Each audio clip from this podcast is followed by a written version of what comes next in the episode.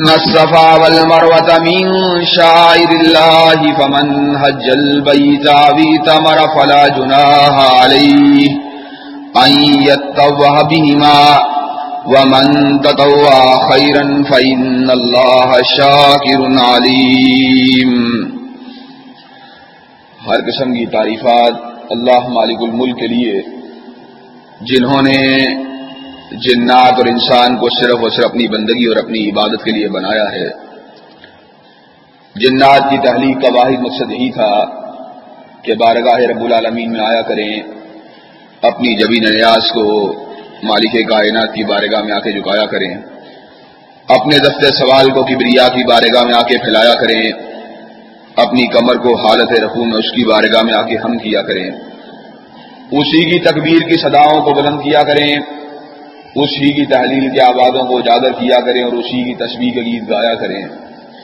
چنانچہ ارشاد ہوا، وما خلق الجن والانس الا ليعبدون، کہ میں نے جنات اور انسان کو اپنی بندگی اور اپنی عبادت کے لیے بنایا ہے۔ ہم دو سنا کے بعد، عرب ہاں عرب ان گنت اور بے شمار درود و سلام ہوں۔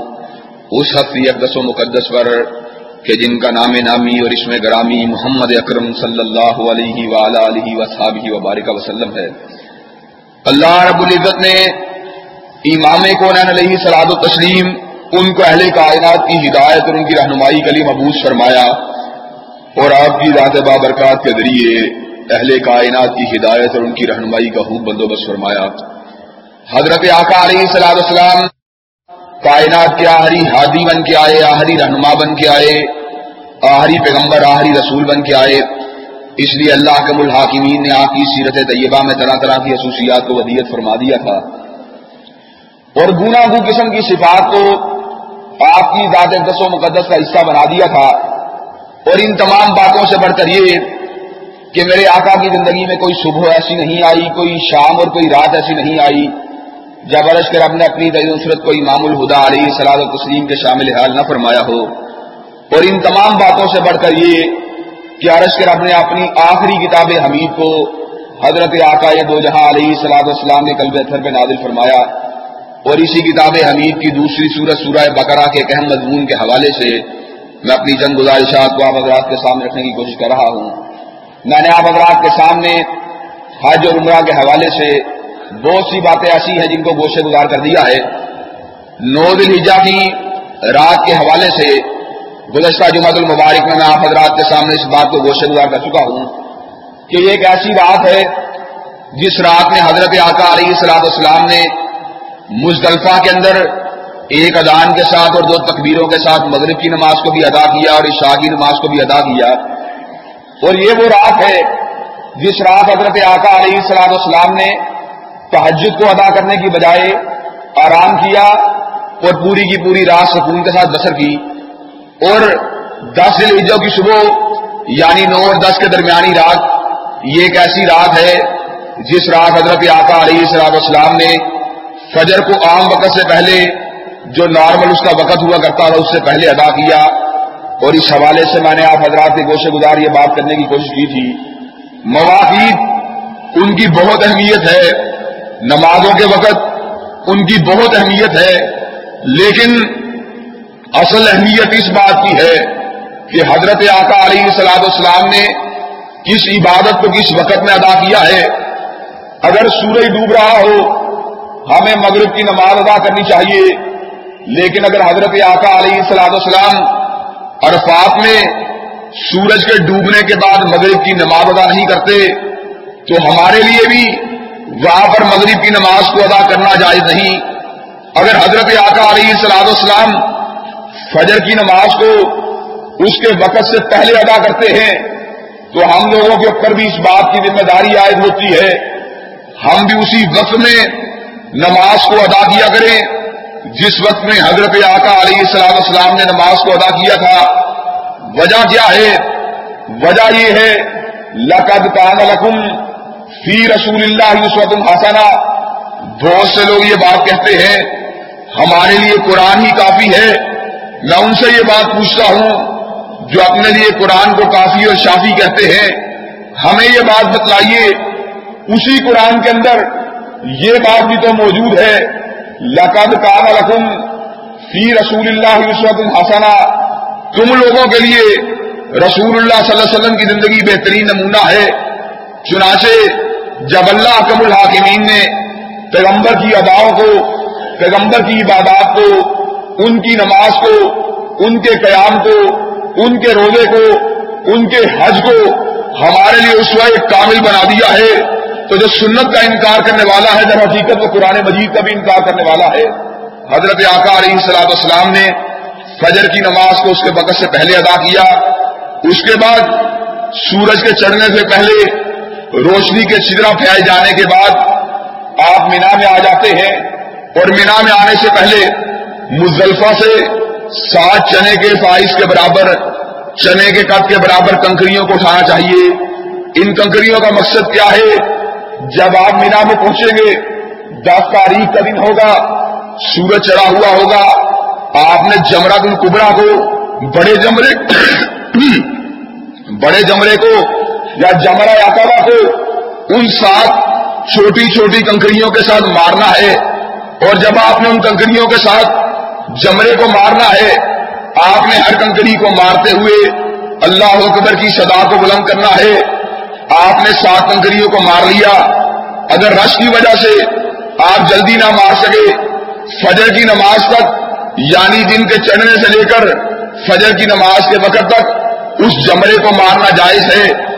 اب مارنے کے بعد دوسرا کام جو کرنے والا ہے وہ یہ ہے، قربانی کو کیا جائے۔ اور قربانی کے حوالے سے چند باتیں آپ حضرات کے گوشے گزار کر دینا چاہتا ہوں۔ قربانی کیا ہے؟ قربانی حضرت ابراہیم علیہ صلاح السلام کی سنت ہے۔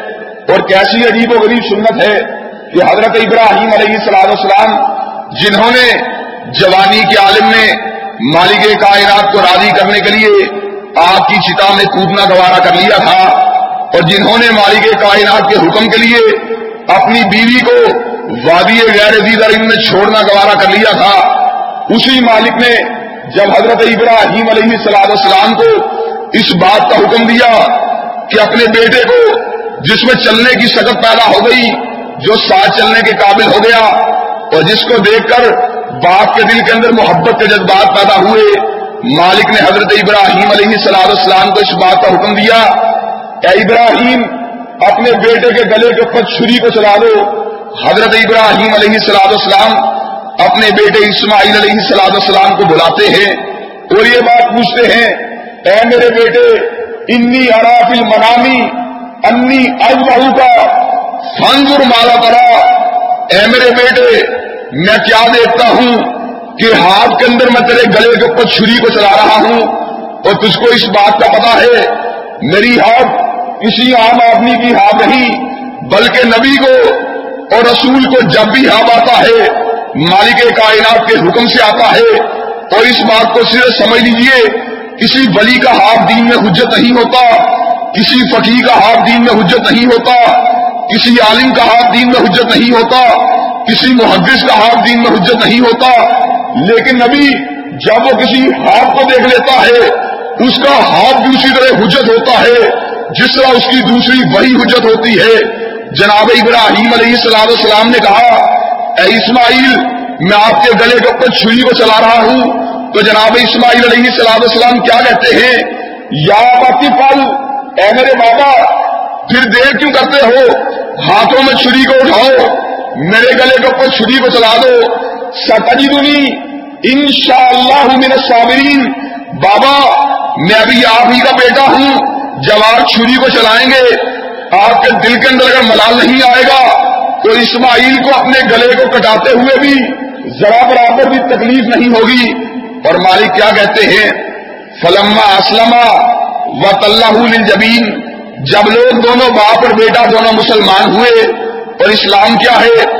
اسلام گردن کو جھکانے کا نام ہے، اسلام مالک کائنات کے عمر کو تسلیم کرنے کا نام ہے، اسلام مالک کے حکموں کو اپنی ذات کے اوپر نافذ کرنے کا نام ہے۔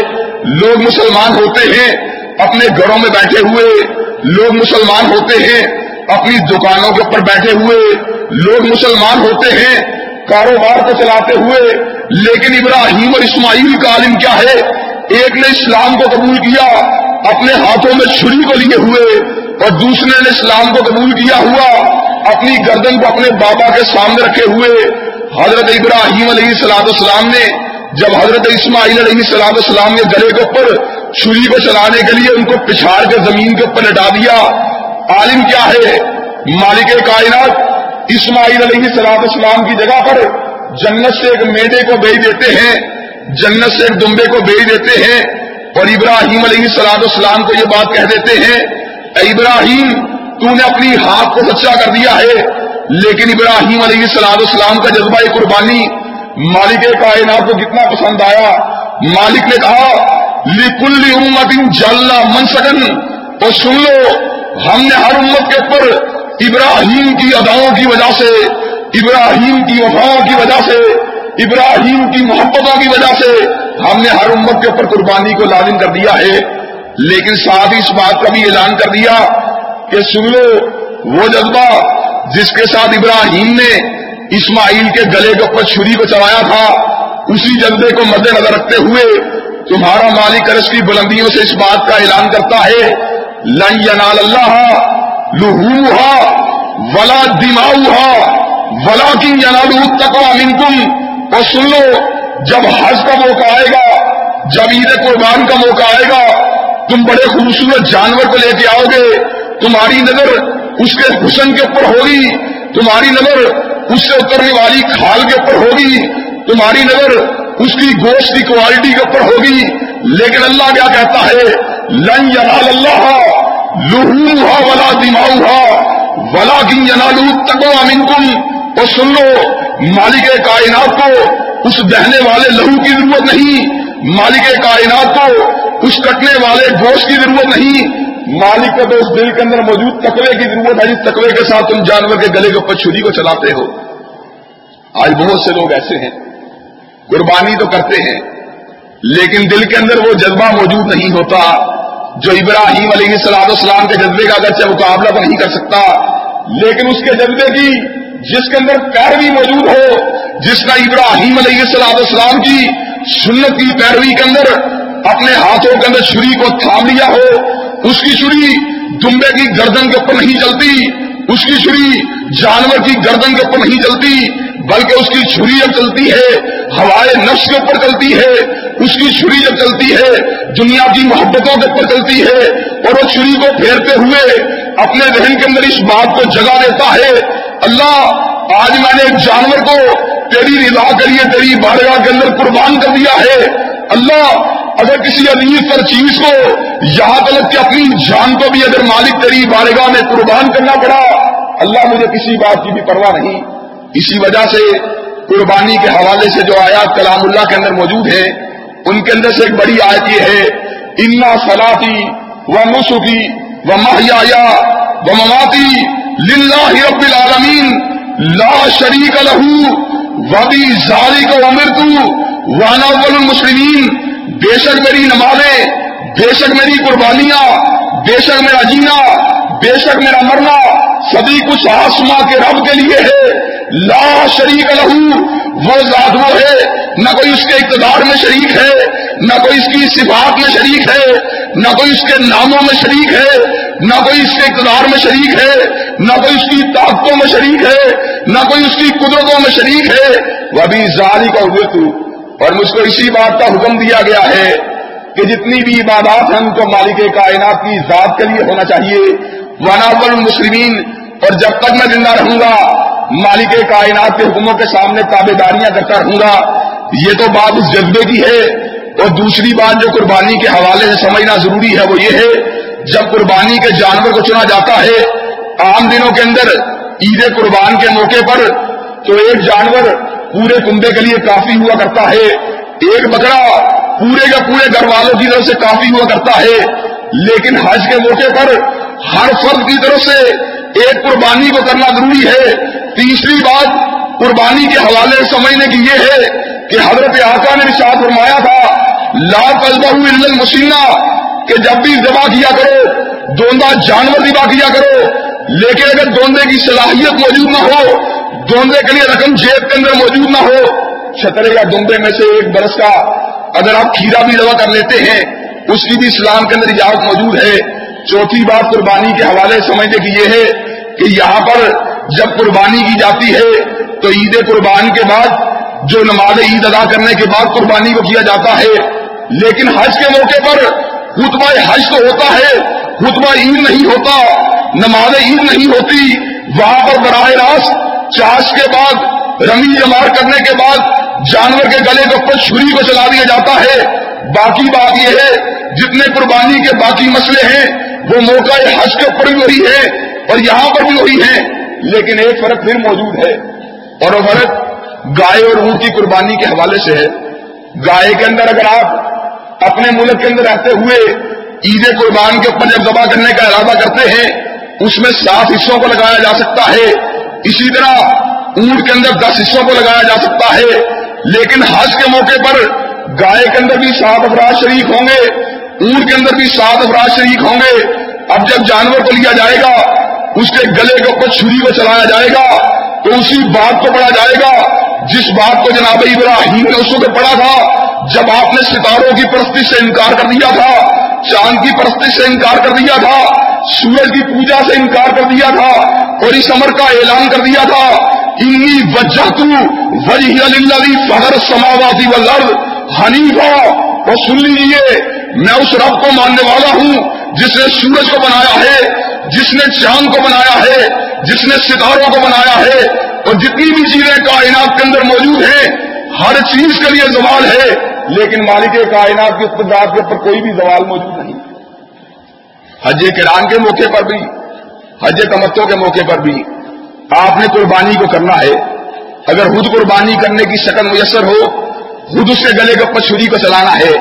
اگر خود قربانی کرنے کی شکل موجود نہ ہو، تو کسی دوسرے کے لیے بھی آپ اس کے گلے کے اوپر چھری کو چلا سکتے ہیں۔ اور یہاں پر قربانی کے حوالے سے چلتے چلتے ایک اور بات کو بھی آپ حضرات کے گوشت گزار کر دینا چاہتا ہوں۔ آج کل ہمارے معاشرے میں تین دن قربانی کے سمجھے جاتے ہیں، لیکن واضح حدیث سے یہ بات معلوم ہوتی ہے، ایام تشریق یعنی عید الاضحیٰ کے بعد یا دس الحجہ کے بعد کے جو تین دن ہیں، یہ بھی سارے کے سارے قربانی کے دن ہیں۔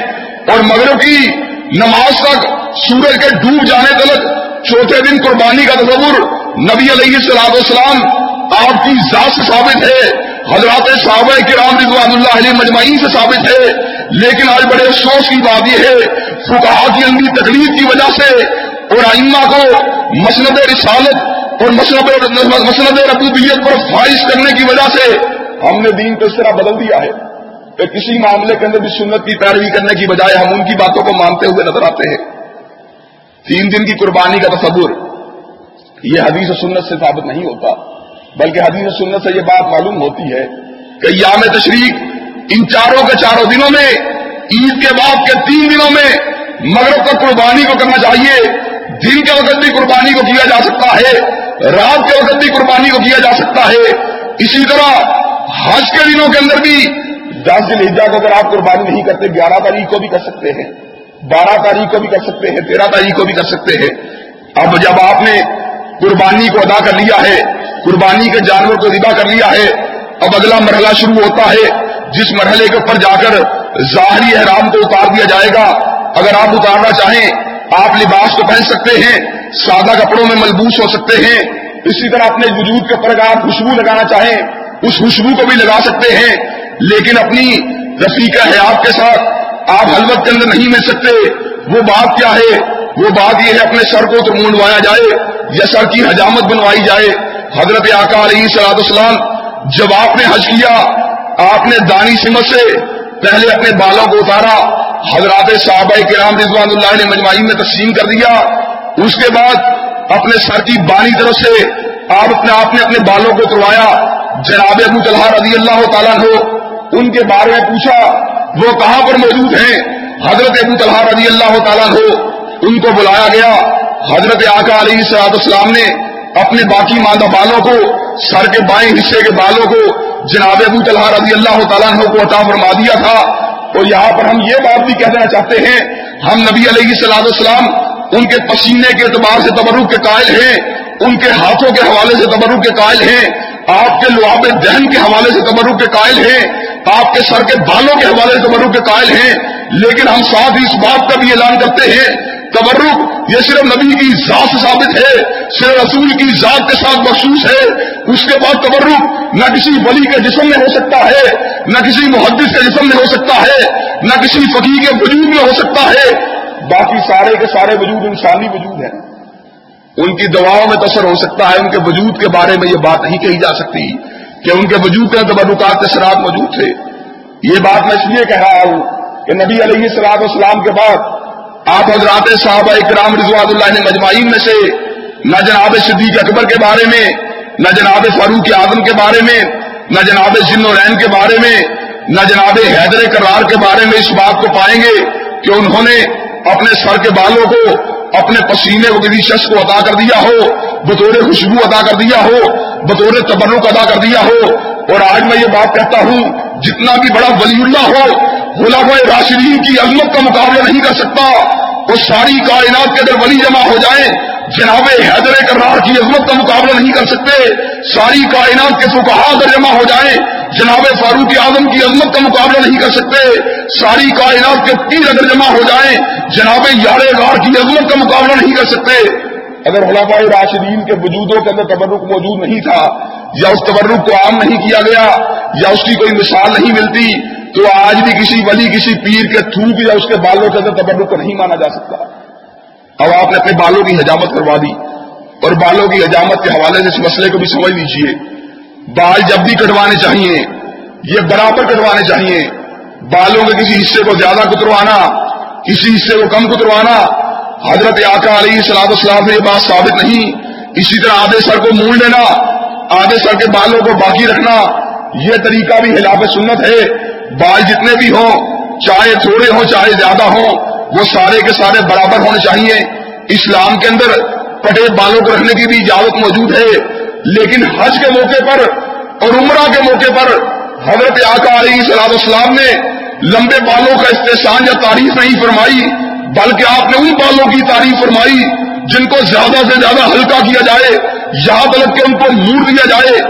آپ نے دعائیں مفرت کی تین دفعہ دعائیں مفرت کی ان لوگوں کے لیے جو اپنے بالوں کو موننے والے ہیں اور چوتھی مرتبہ اپنے دعائیں مفرت کی ان لوگوں کے لیے جو اپنے بالوں کی حجامت کروانے والے ہیں۔ اب آپ نے اپنے بالوں کی حجامت کو کروا لیا ہے۔ رمی جار کا مسئلہ بھی ختم ہو گیا، قربانی کا مسئلہ بھی ختم ہو گیا، بال بھی کٹوا لیے گئے۔ اب مرحلہ دوبارہ آتا ہے، بیت اللہ حرام کی طرف جانا ہے۔ طواف زیارت کے لیے، طواف افاظہ کے لیے جو طریقہ حج میں آپ حضرات کے سامنے بیان کر رہا ہوں، یہ حج تمتوں کا طریقہ ہے۔ اب جب آپ دس دن ہجا کو آپ بیت اللہ حرام جائیں گے، آپ نے طواف اسی طرح کرنا ہے جس طرح آپ نے عمرے کا طواف کیا حجرسوں سے شروع کیا جائے، بانے ہاتھ سے شروع کیا جائے۔ چلتے جائیے، دوبارہ حجرسوں کے اوپر پہنچیے۔ ایک چکر آپ کا مکمل ہو جائے گا۔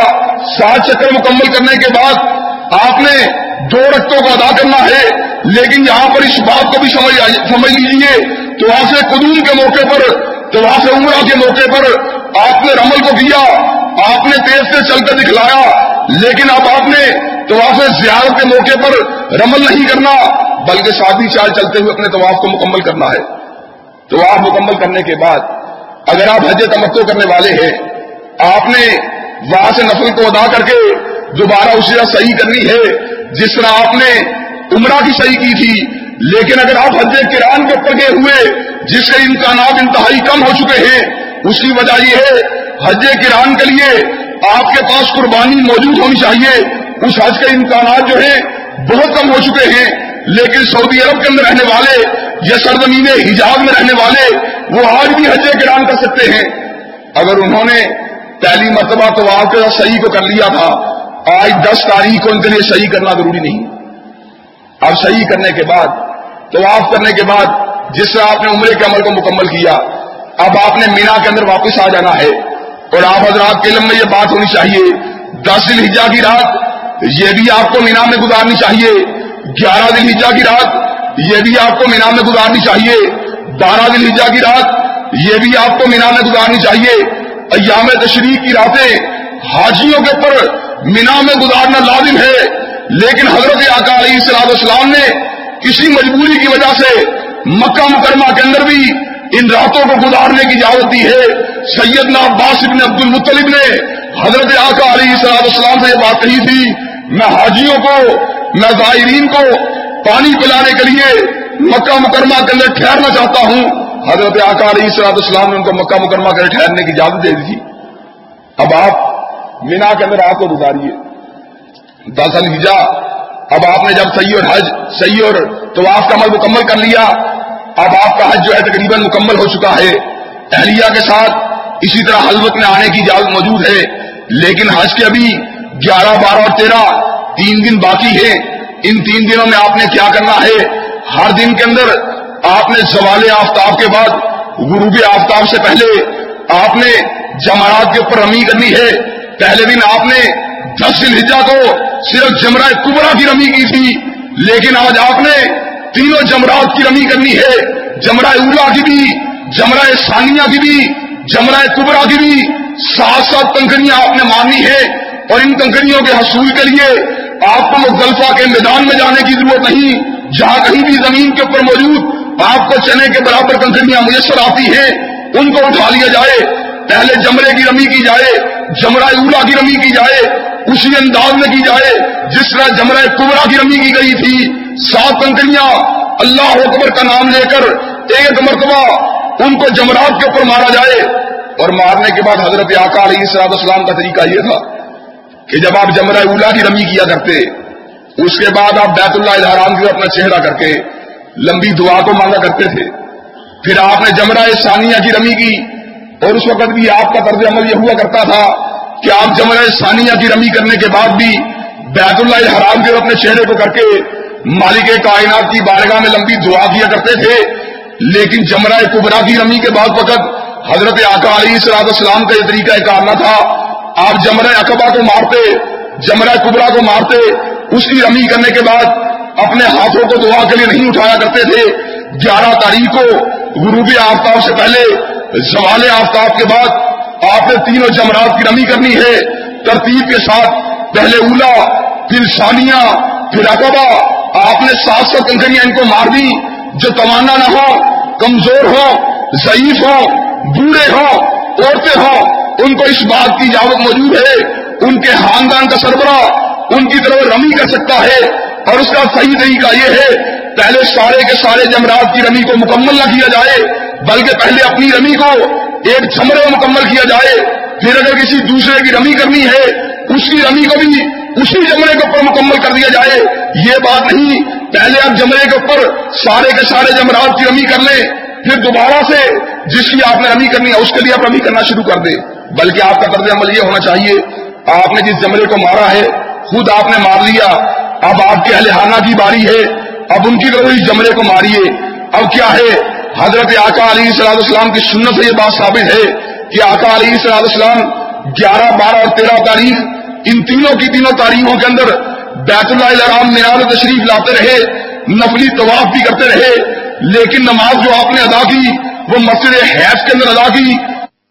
انبیاء کو بھیجنے کا ایک ہی مقصد تھا محبوب کی بندگی کو چھڑوا کر، خالق کی بندگی ان کے دلوں میں راشی کر دی جائے۔ اور میں کئی مرتبہ یہ بات آپ حضرات کے گوشے گزار دیا کرتا ہوں اور آج بھی آپ حضرات کے گوشے گزار یہ بات کر دینا چاہتا ہوں۔ انبیاء رسول اللہ اپنی پوجا کو کروانے کے لیے نہیں آئے، اپنی بارگاہ میں لوگوں کی گردنوں کو جھکوانے کے لیے نہیں آئے، اپنے سامنے لوگوں کے سروں کو ہم کرنے کے لیے نہیں آئے، بلکہ انبیاء کس لیے آئے؟ اللہ کیا بات کہتا ہے؟ ماں کان علی بشرین ان جوتی اللہ الکتاب ول حکم ونبوا سما یقول علی ناس کونو عباد علی من دون اللہ ولیکن کونو ربانی بما کنتم تعلمون الکتاب وبما کنتم تدرسون، کسی بھی بشر کے لیے نہیں ہے۔ اللہ اس کو کتاب بھی دے، حکمت بھی دے، نبوت بھی دے۔ پھر لوگوں سے یہ بات کہنے لگے، اللہ کو چھوڑ کر میرے بندے بن جاؤ۔ اللہ کہتا ہے، بلکہ ان کے بھیجنے کا مقصد یہ تھا کہ اللہ کے بندے بن جاؤ، کتابیں بھی اس لیے آئیں درس بھی اس لیے دیے گئے، علم بھی اس لیے سکھلایا گیا کہ انبیاء کی آستانے پر جھکنے کی بجائے ان کو مالک کے آستانے پر جھکا دیا جائے۔ اور اگلی بات مالک نے کیسی کہی؟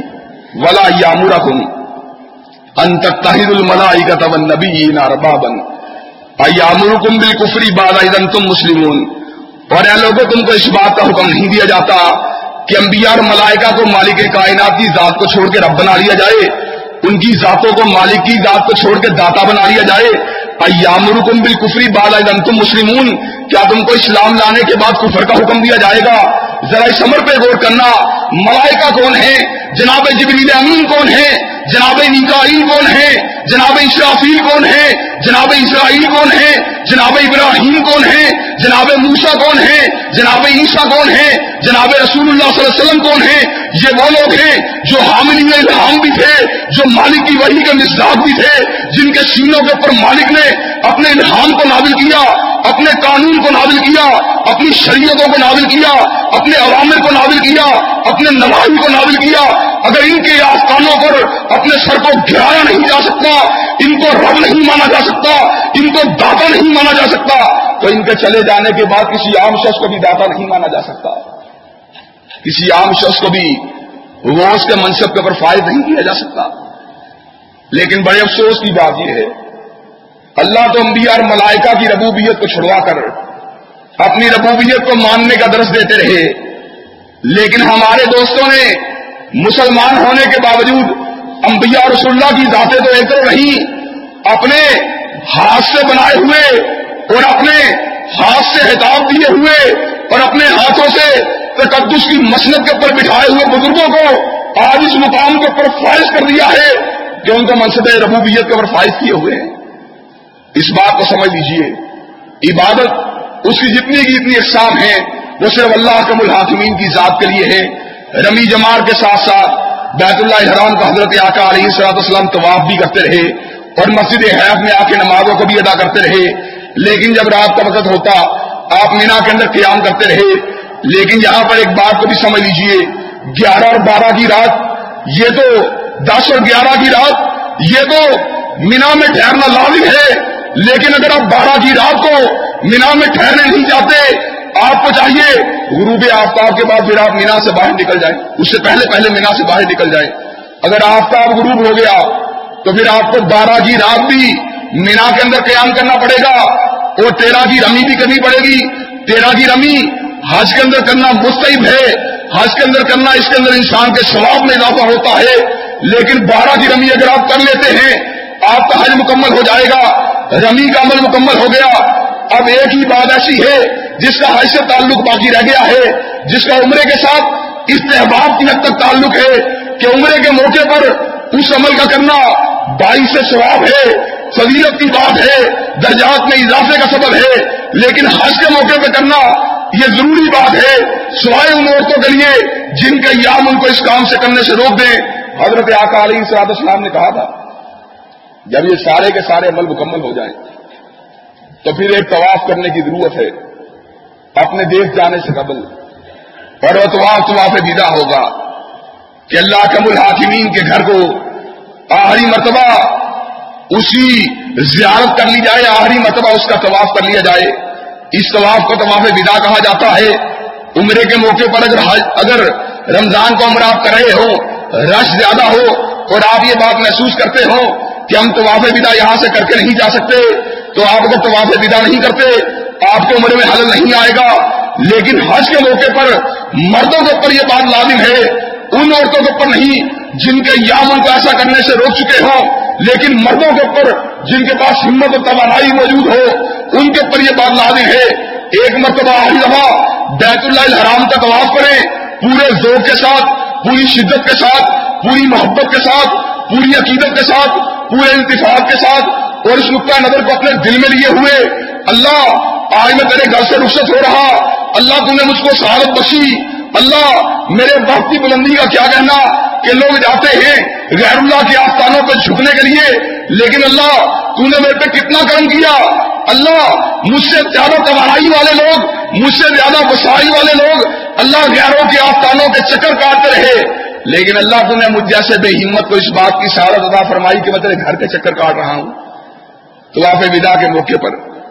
آپ پوری عقیدت اور پورے احترام کے ساتھ بیت اللہ الحرام کا طواف کر کے اپنے وطن کی طرف واپس آ سکتے ہیں اور وطن اگر آپ واپس نہ آئیں اور مدینہ طیبہ کی طرف اگر آپ روانہ ہو جائیں، تو یہ بات بھی ایک اعتبار سے آپ کے لیے سعادت کی بات ہے کہ تھوڑی سی باتیں شہر مدینہ کی زیارت کے حوالے سے بھی کر کے اس سارے کے سارے موضوع کو میں آج مکمل کر دینا چاہتا ہوں کہ مدینہ طیبہ کی زیارت کرنا یہ بھی بڑی شہادت کی بات ہے، کس لیے شہادت کی بات ہے اس لیے شہادت کی بات ہے کہ حضرت آقا علیہ صاحب السلام نے کہا تھا کہ تین مسجدیں ایسی ہیں جن کی طرف پجاؤں کو کس کے جانا، جن کی طرف سفر کرنا جائز ہے، اس کے علاوہ پجاوے کس کر کسی جگہ پر مقدس سمجھ کر، کسی جگہ پر متبرک سمجھ کر، چاہے وہ ہندوستان کی بستی ہو، چاہے وہ شاید شہر لاہور کا کوئی دور استادہ مقام ہو، چاہے کوئی دیہی علاقہ ہو، کسی اور جگہ کو وہ تقدس کے اعتبار سے اس جگہ کی زیارت کرے نہیں جا سکتے۔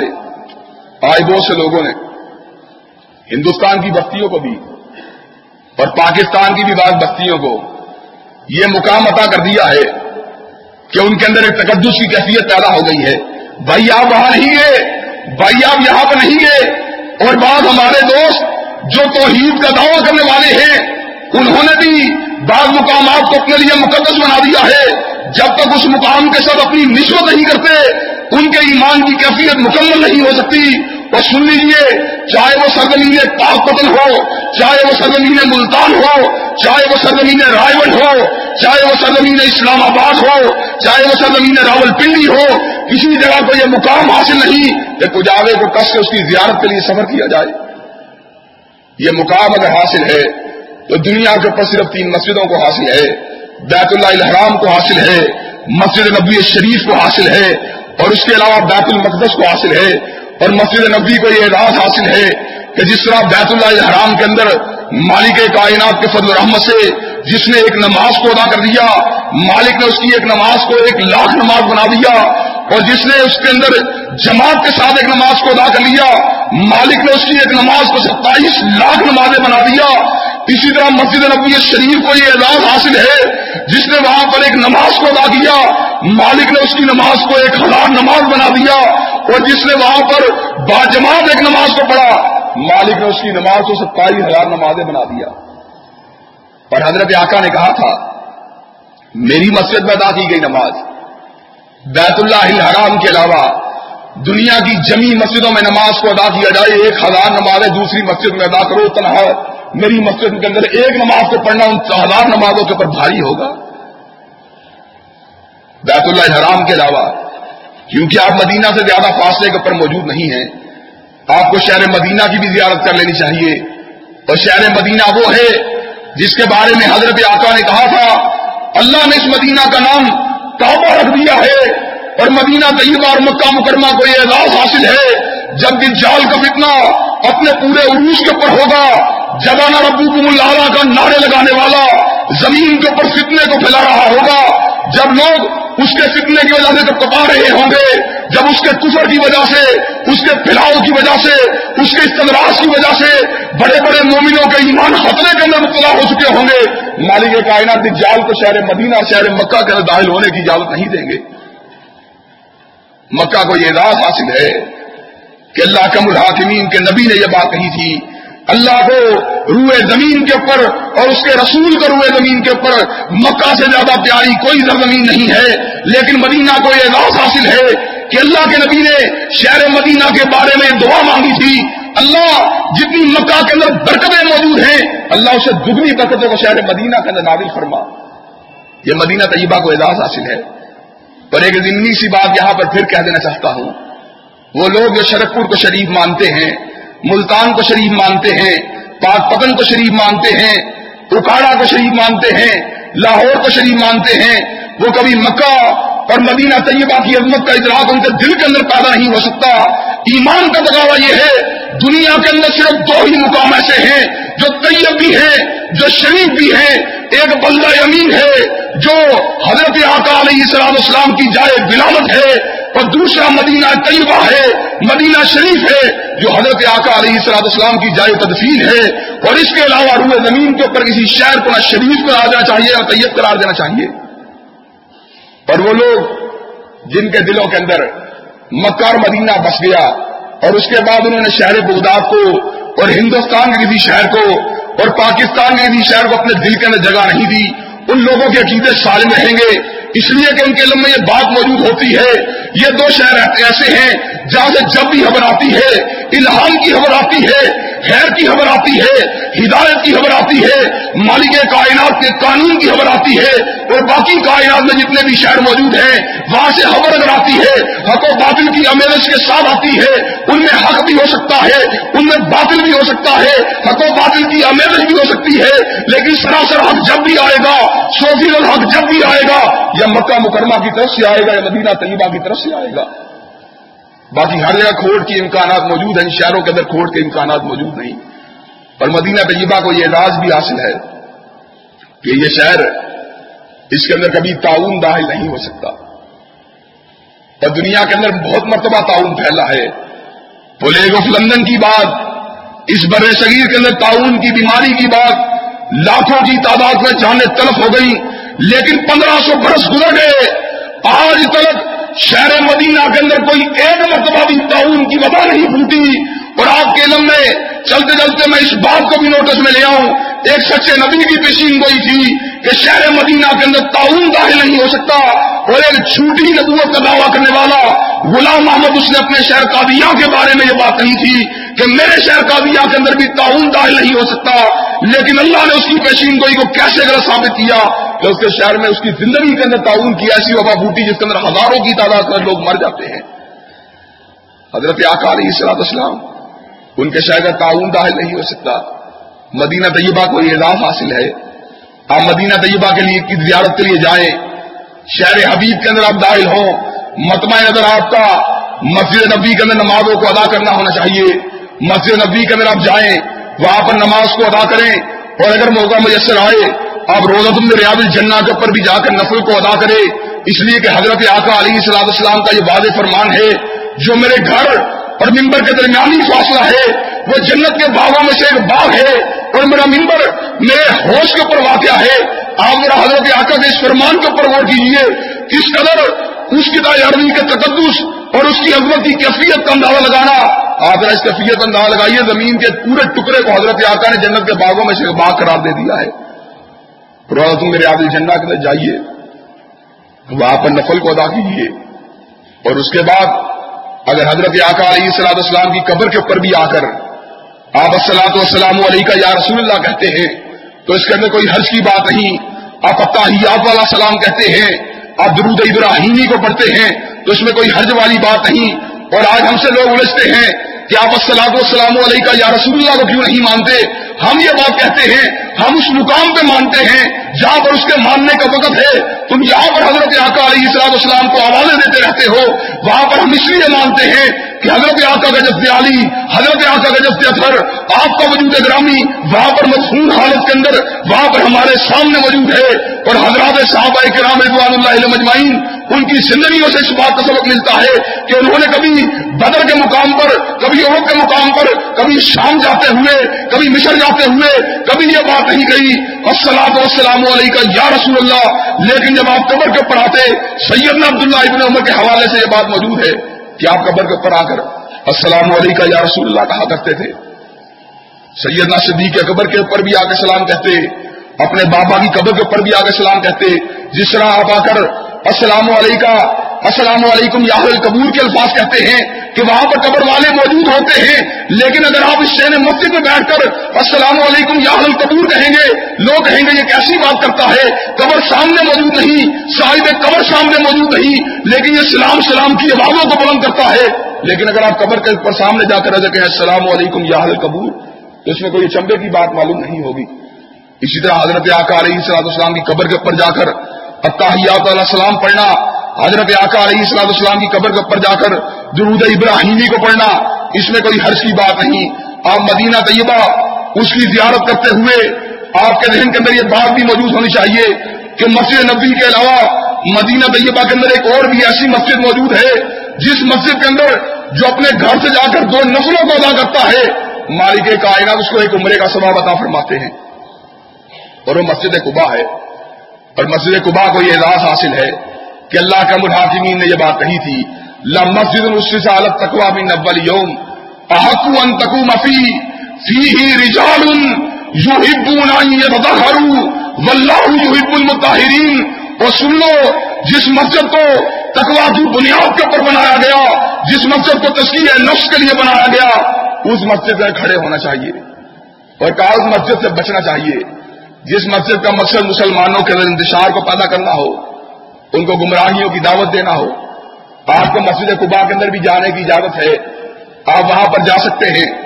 اگر سے روزہ رسول کا کثرت کر کے جانا یہ بات تو سننے سے ثابت نہیں، لیکن آپ مسجد نبی میں آئے، آپ روزہ رسول پہ چلے گئے، وہاں پر آپ نے درود کو بھی پڑھ لیا اتحیات علیہ السلام کو بھی پڑھ لیا۔ اسی طرح مسجد جنت البقی اس کی زیارت کے لیے صبر کرنا، یہ تو کہیں پر ثابت نہیں۔ لیکن اب شہر مدینہ میں داخل ہو گئے۔ اب آپ کے علم میں یہ بات موجود ہے۔ جنت البقی ایک ایسا قبرستان ہے۔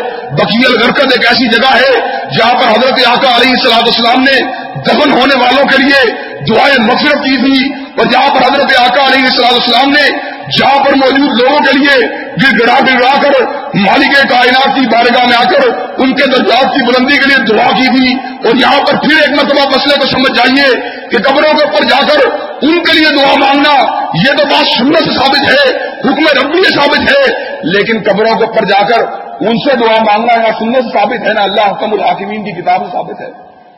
آج سارا کا سارا معاملہ الٹ ہو چکا ہے۔ قبرستان میں کس لیے جاتے ہیں؟ بعض لوگ اتنے نادان ہیں سیدھا کا سیدھا الفاظ کہنے شروع کر دیتے ہیں۔ اے گوش معاذ اللہ، اے داتا، معاذ اللہ، ہم کو بیٹا عطا فرما۔ تمہاری عقل کا عالم کیا ہے؟ تو تمہارے علم میں یہ بات موجود نہیں۔ بیٹا ان سے مانگتے ہو، رزق ان سے مانگتے ہو، جو اپنے رزق کے مالک نہیں، جو اپنے لیے اولاد کے مالک نہیں، جو اپنے لیے موت و حیات کے مالک نہیں۔ وہ سن لو کبھی سمائی رسکم وما تم تمہارا رزق زمین والوں کے پاس موجود نہیں، بلکہ تمہارا رزق آسمان کی بلندیوں سے آتا ہے۔ اور جہاں تک تعلق ہے اولاد کو دینے کا، اولاد کا نار یا مادہ ہونا، یہ تو سید بلد آدم حضرت آقا علیہ صلاح السلام کے اختیار میں موجود نہیں۔ آپ کا اپنا بیٹا ابراہیم آپ کی آنکھوں کے سامنے دنیا سے رخصت ہو جاتا ہے۔ آپ کہتے ہیں، انا بھی فراغی کا یا ابراہیم اللہ محضون ابراہیم، تیری جدائی نے ہم کو غمزدہ کر دیا ہے۔ لیکن کیا کیا جائے؟ روینہ بھی کما اللہ ہم اللہ کی تقدیر پر آدھی ہیں، اللہ کے عوامر پر آدھی ہیں۔ اس لیے کہ کائنات رنگو بو میں، کائنات ہست و بود میں، کائنات رنگو نور کے اندر اللہ کا عمر چلتا ہے، اس کے انبیاء کا عمر نہیں چلتا، اس کے رسول اللہ کا عمر نہیں چلتا۔ جب آپ جنب البقی کے اندر جائیں، آپ کے ذہن کے اندر ایک احساس پیدا ہونا چاہیے۔ کہ کیسی کیسی بلند ہستیاں کیسے کیسے صحابہ کرام کیسے کیسے تابعین اظام اس قبرستان کے اندر دفن ہیں اور ساتھ ہی آپ کے ذہن کے اندر یہ حیال بھی موجود ہونا چاہیے۔ کلو شعین حالی کن اللہ وجہ کہ ہر چیز ہلاک ہو جانے والی ہے۔ اگر بقا کسی کو حاصل ہے، تو صرف اور صرف مالک کائنات کے چہرہ پرنور کو حاصل ہے۔ جب آپ اس زمین کے پاس سے گزریں گے اس قبرستان کے پاس سے گزریں گے۔ آپ کو یہ بات محسوس ہوگی۔ بڑے بڑے حدیث کے ماہرین، بڑے بڑے قرآن کے ماہرین، بڑے بڑے کراط کے ماہرین، بڑے بڑے مجاہد اس قبرستان کے اندر موجود ہیں۔ اور یہ قبرستان اس عمر کے اوپر دلالت کر رہا ہے، دنیا میں جو بھی آیا ہے، جانے کے لیے آیا ہے، دنیا کے اندر کسی کو بگا حاصل نہیں، دنیا میں کسی کو دوا حاصل نہیں اور ہر کسی نے مرنا ہے، دھڑکتا ہوا دل ایک دن دھڑکنا چھوڑ دے گا، دیکھنے والی آنکھیں ایک دن دیکھنا چھوڑ دیں گی، پکڑنے والے ہاتھ ایک دن پکڑنا چھوڑ دیں گے، چلنے والے قدم ایک دن چلنا چھوڑ دیں گے۔ وہ شخص جو خود اپنے وجود کے اوپر پانی کو ڈالا کرتا تھا۔ آج آخری غسل کے لیے اپنے بھائیوں کی مدد کا محتاج ہے۔ وہ وجود جو اپنے جسم کے اوپر کپڑوں کو پہنا کرتا تھا۔ آج آخری کپڑوں کو پہننے کے لیے اپنے بھائیوں کی مدد کا محتاج ہے اور اس موت نے نہ محدثین کو چھوڑا ہے، نہ محسرین کو چھوڑا ہے، نہ اولیاء کو چھوڑا ہے، نہ تابعین کو چھوڑا ہے، نہ صحابہ کرام کو چھوڑا ہے، نہ غلفۂ راشدین کو چھوڑا ہے، نہ انبیاء رسول اللہ کو چھوڑا ہے۔ یہاں تلک کے مالک نے کہا، وما جالنا لی بشر من قبل کل ہند افائی متا فہوم الخالدون۔ پیارے حبیب اکیلا تو نے موت کا جام نہیں پینا، بلکہ تجھ سے پہلے ایک لاکھ چوبیس ہزار انبیاء کو اسی جام موت کو پینا پڑا۔ اس لیے کہ میں نے بقا کو صرف اپنی ذات کے لیے رکھا ہوا ہے۔ اور اسی بات کو مدد رکھتے ہوئے کسی شاعر نے یہ بات کہی تھی، وفات محمد ان دلیل اللہ غیر اللہ بکاؤن نبی علیہ سلاد السلام کی رخصتی، نبی علیہ سلاد السلام کی وفات۔ اس عمر کے اوپر دلیل ہے کہ غیر اللہ کو روئے زمین کے اوپر کوئی بھی بقا موجود نہیں۔ آپ جنت البقی کے اندر موجود جو لوگ دفن ہیں، ان کے لیے دعائیں مفرت کر سکتے ہیں۔ اس کے علاوہ باقی سارے کے سارے شہر مدینہ کا اندر کوئی مسجد یا کوئی مقام ایسا نہیں جس کی خصوصیت زیارت جو ہے وہ کرنا مستعب ہو، لیکن ایک پہاڑ ایسا ہے جو حضرت آقا کی محبتوں کی یادگار ہے۔ جس کو دیکھ کے حضرت آقا علیہ صلاح السلام ہمیشہ یہ بات کہا کرتے تھے اور ہم سے محبت کرتا ہے، ہم وہ سے محبت کرتے ہیں۔ اور اس پہاڑ کے اوپر چلتے ہوئے ایک مرتبہ حضرت آقا کے ساتھ جبکہ صدیق بھی موجود تھے، جبکہ فاروق بھی موجود تھے ذنورین بھی موجود تھے، اور کا پہاڑ کب کپا اٹھا تھا، حضرت آقا نے اس کے اوپر اپنے قدم کو زور سے مار کے یہ بات کہی تھی۔ بہت کیوں گھبراتے ہو؟ کیوں ہلتے ہو؟ تمہارے اوپر ایک نبی موجود ہے، ایک صدیق موجود ہے، تمہارے اوپر دو شہید موجود ہیں، اور وہ پہاڑ، جس کے بارے میں آگاہ کہا کرتے، ہم اس سے محبت کرتے ہیں، یہ ہم سے محبت کرتا ہے، اور جس کے دامن کے اندر شہادتوں کی ایک بڑی داستان دفن ہے، جس کے دامن کے اندر سید الشہدا کا وجود گرامی حضرت حمزہ کی میت جہاں پر موجود ہے، جہاں پر عبداللہ ابن جاش کا کٹا ہوا وجود موجود ہے اگر آپ عہد کے اعتبار سے بھی اس کو دیکھنے کے لیے چلے جائیں تو آپ کو وہ بھی ایک عبرت کا سامان، ایک محبتوں کی داستان اور ایک وفا کی علامت کی حیثیت سے وہ بھی آپ کو نظر آئے گا۔ یہ بات بھی ساری کی ساری بیت اللہ الحرام کی زیارت کے حوالے سے، مسجد مدینہ کی زیارت کے حوالے سے اور حج عمرہ کے حوالے سے اللہ کا ملحاکمین جو باتیں کہی گئی ہیں، جو سنی گئی ہیں، ان کے اوپر ہم سب کو عمل پیرا ہونے کی توفیق نصیب فرمائے۔ واہر الداوان الحمد للہ رب العالمین۔ اس کے دو چار اہم باتیں ہیں جن کو آپ کو اپنے ذہنوں کے اندر بٹھانے کی ضرورت ہے۔ ایک، آپ نے دو سفید چادروں کا احرام بنانا ہے۔ اس کے بعد آپ نے مقام میکات کے اوپر جا کر احرام کی نیت کرتے ہوئے تلبیہ کی سداؤں کو بلند کرنا ہے۔ پھر آپ نے بیت اللہ الحرام میں جانا ہے۔ حجر اسود سے چکر کاٹنے شروع کرنے ہیں۔ بائیں سمت سے سات چکر کاٹ کر اس کے بعد دو نفلوں کو ادا کر کے آپ کا طواف جو ہے مکمل ہو جائے گا۔ آب زمزم کو پینا ہے۔ اس کے بعد آپ نے صحیح کے لیے صفا اور مروا کے اوپر چلے جانا ہے، مقام صفا کے اوپر پڑھ کے اس دعا کو بلند کرنا ہے، جو دعا حضرت آقا علیہ صلاح السلام مقام صفا کے اوپر کہتے رہے، لا الہ الا اللہ وحدہ لا شریک لہ لہ الملک و لہ الحمد وہو علا کل شہین قدیر۔ لا الہ الا اللہ وحدہ، انجل وعدہ و نصر عبدہ و حضم اللہ دا وحدہ۔ اس کے بعد آپ نے مروا کی طرف جانا ہے، پھر صفا کی طرف آنا ہے۔ اسی طرح چکر کاٹتے ہوئے مروا کے اوپر پہنچ کے آپ کے ساتھ چکر مکمل ہو جائیں گے۔ اگر تھکاوٹ ہو، ضعیفی ہو، کمزوری کا احساس ہو، تو سفا مروا کی صحیح یا کسی سواری کے اوپر بیٹھ کر بھی کی جا سکتی ہے۔ اس صورت میں آپ کی صحیح جو ہے، وہ ادا ہو جائے گی۔ اس کے بعد صحیح کا عمل مکمل ہونے کے بعد جب اپنے بالوں کو کاٹ لیتے ہیں، حجامت کر لیتے ہیں یا مکمل کے مکمل بال جو ہیں، ان کو صحیح طور پر تروا لیتے ہیں، تو آپ کا عمرہ جو ہے، مکمل ہو جائے گا۔ اس کے بعد جو دوسری بات میں نے آپ حضرات کے سامنے رکھی تھی، وہ حج تمتوں کے حوالے سے تھی۔ کہ حج تمتو حج کرنے کا بہترین طریقہ ہے، اگرچہ حضرت آقا علیہ السلاۃ السلام نے اپنی زندگی میں حج تمتو نہیں، بلکہ حج کیران کیا تھا۔ لیکن آپ نے یہ الفاظ فرمائے تھے، اگر میں اپنے ساتھ قربانی کا جانور نہ لے کے آیا ہوتا، تو اس صورت کے اندر میں لازمن حج تمتو کو ادا کرتا۔ اور حضرت آقا کا یہ فرمان ہے، قیامت دن تک کے لیے عمرہ حج کے اندر داخل ہو گیا ہے۔ اور حج کے مہینوں کے اندر عمرہ کرنا، اس میں کوئی کباہت کی بات موجود نہیں ہے۔ حضرت عمر رضی اللہ تعالیٰ عنہ نے اپنی زندگی میں ایک مرتبہ حج تمتو کے پر پابندی کو لگایا تھا اور آپ کا نقطۂ نظر یہ تھا، باقی سارا سال بھی لوگ عمرے کو ادا کرنے کے لیے آتے جاتے رہے۔ تو ایسے عالم میں سید عبداللہ ابن عمر رضی اللہ تعالیٰ عنہ نے یہ بات کہی تھی کہ بابا، آپ اس چیز کو بند کرتے ہیں جس کو رسول اللہ نے جاری کر دیا ہے۔ امرو رسول اللہ یا صبح ممرو ابھی بابا آپ کی بات کو مانا جائے یا اس قبر والے کی بات کو مانا جائے، جس کے اوپر مالک کائنات نے قرآن اور شریعت کو نازل کر دیا تھا۔ یا ضمنی طور پر یہ بات سمجھ میں آتی ہے کہ دین و شریعت یہ کسی فقی کے کول کا نام نہیں، کسی محدث کی رائے کا نام نہیں، کسی صحابی کی بات کا نام نہیں، بلکہ دین و شریعت نام ہے۔ یا رب کے قرآن کے بات کی نام ہے۔ یا حضرت آقا علیہ صلاح السلام کے فرمان کا نام ہے۔ اب آپ نے حج تمتو کا احرام باندھا ہے، عمرے کی بات میں مکمل کر چکا ہوں۔ عمرہ آپ نے کر لیا ہے۔ آٹھ دن ہیجا کے دن آپ نے دوبارہ حج کا احرام باندھنا ہے اور آپ نے مینا کو روانہ ہو جانا ہے۔ مینا کے اندر آپ نے ظہر کی نماز ادا کرنی ہے، عصر کی نماز ادا کرنی ہے، مغرب کی نماز ادا کرنی ہے، عشاء کی نماز ادا کرنی ہے، فجر کی نماز ادا کرنی ہے۔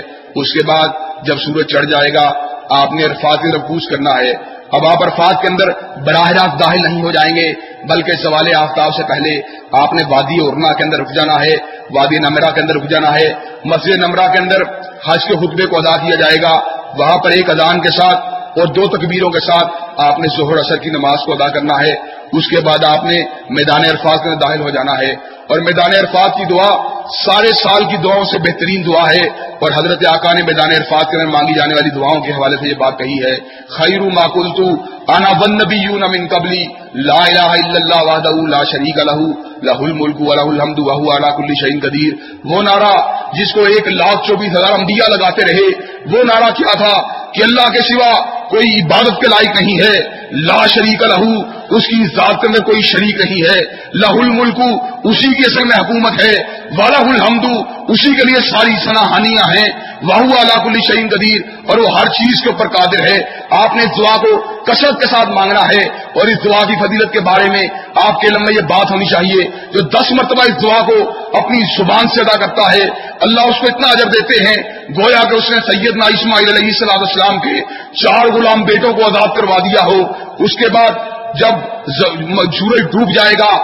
آپ نے مغرب کی نماز کو میدان عرفات میں ادا نہیں کرنا، بلکہ آپ نے وہاں سے کوچ کرنا ہے۔ کیوں کوچ کرنا ہے؟ جب سورج ڈوب جاتا ہے تو مغرب کی نماز کا وقت ہو جاتا ہے۔ آج کوچ کی بات کیوں ہو رہی ہے؟ اس لیے کوچ کی بات ہو رہی ہے کہ نہ بات زوال آفتاب کی ہے، نہ بات غروب آفتاب کی ہے۔ بات تو سوا رسول کی ہے۔ جس بات کے اوپر مہر نبوت موجود ہو، جس بات کے اوپر حضرت آقا کی مہر لگ جائے، ساری کائنات اس بات کی مخالفت کرتی رہے۔ حضرت آقا کی بات شاید بھی ہوگی سچی بھی ہوگی اعلیٰ بھی ہوگی عرفہ بھی ہوگی بلندر بھی ہوگی، اور وہ لوگ کتنے عجیب و غریب ہیں جو آقا کی بات کے مقابلے میں محدث کی بات کو مانتے ہیں۔ وہ لوگ کتنے کوتا فہم ہیں جو آقا کی بات کے مقابلے میں فقیر کی بات کو مانتے ہیں۔ ان کا عالم کیا ہے؟ اور تب تک دلون اللہ ہوا ادنا بلّی ہوا اللہ آسمان کی شریعت کی بات کرتا ہے، یہ زمین کی فقہ کی بات کرتے ہیں۔ سیدنا موسا نے آسمان کے رزق کو ٹھکرا کر زمین کے رزق کو طلب کرنے والوں کے بارے میں کہا تھا۔ اور تب تب دلون اللہ ہوا ادنا بلّی ہوا میں تم کو من کی بات کرتا ہوں سلوا کی بات کرتا ہوں تم زمین کے تھوم کی بات کرتے ہو زمین کے پیاس کی بات کرتے ہو اور آج ہم بھی کیا بات کرتے ہیں ہم رب کے قرآن کی بات کرتے ہیں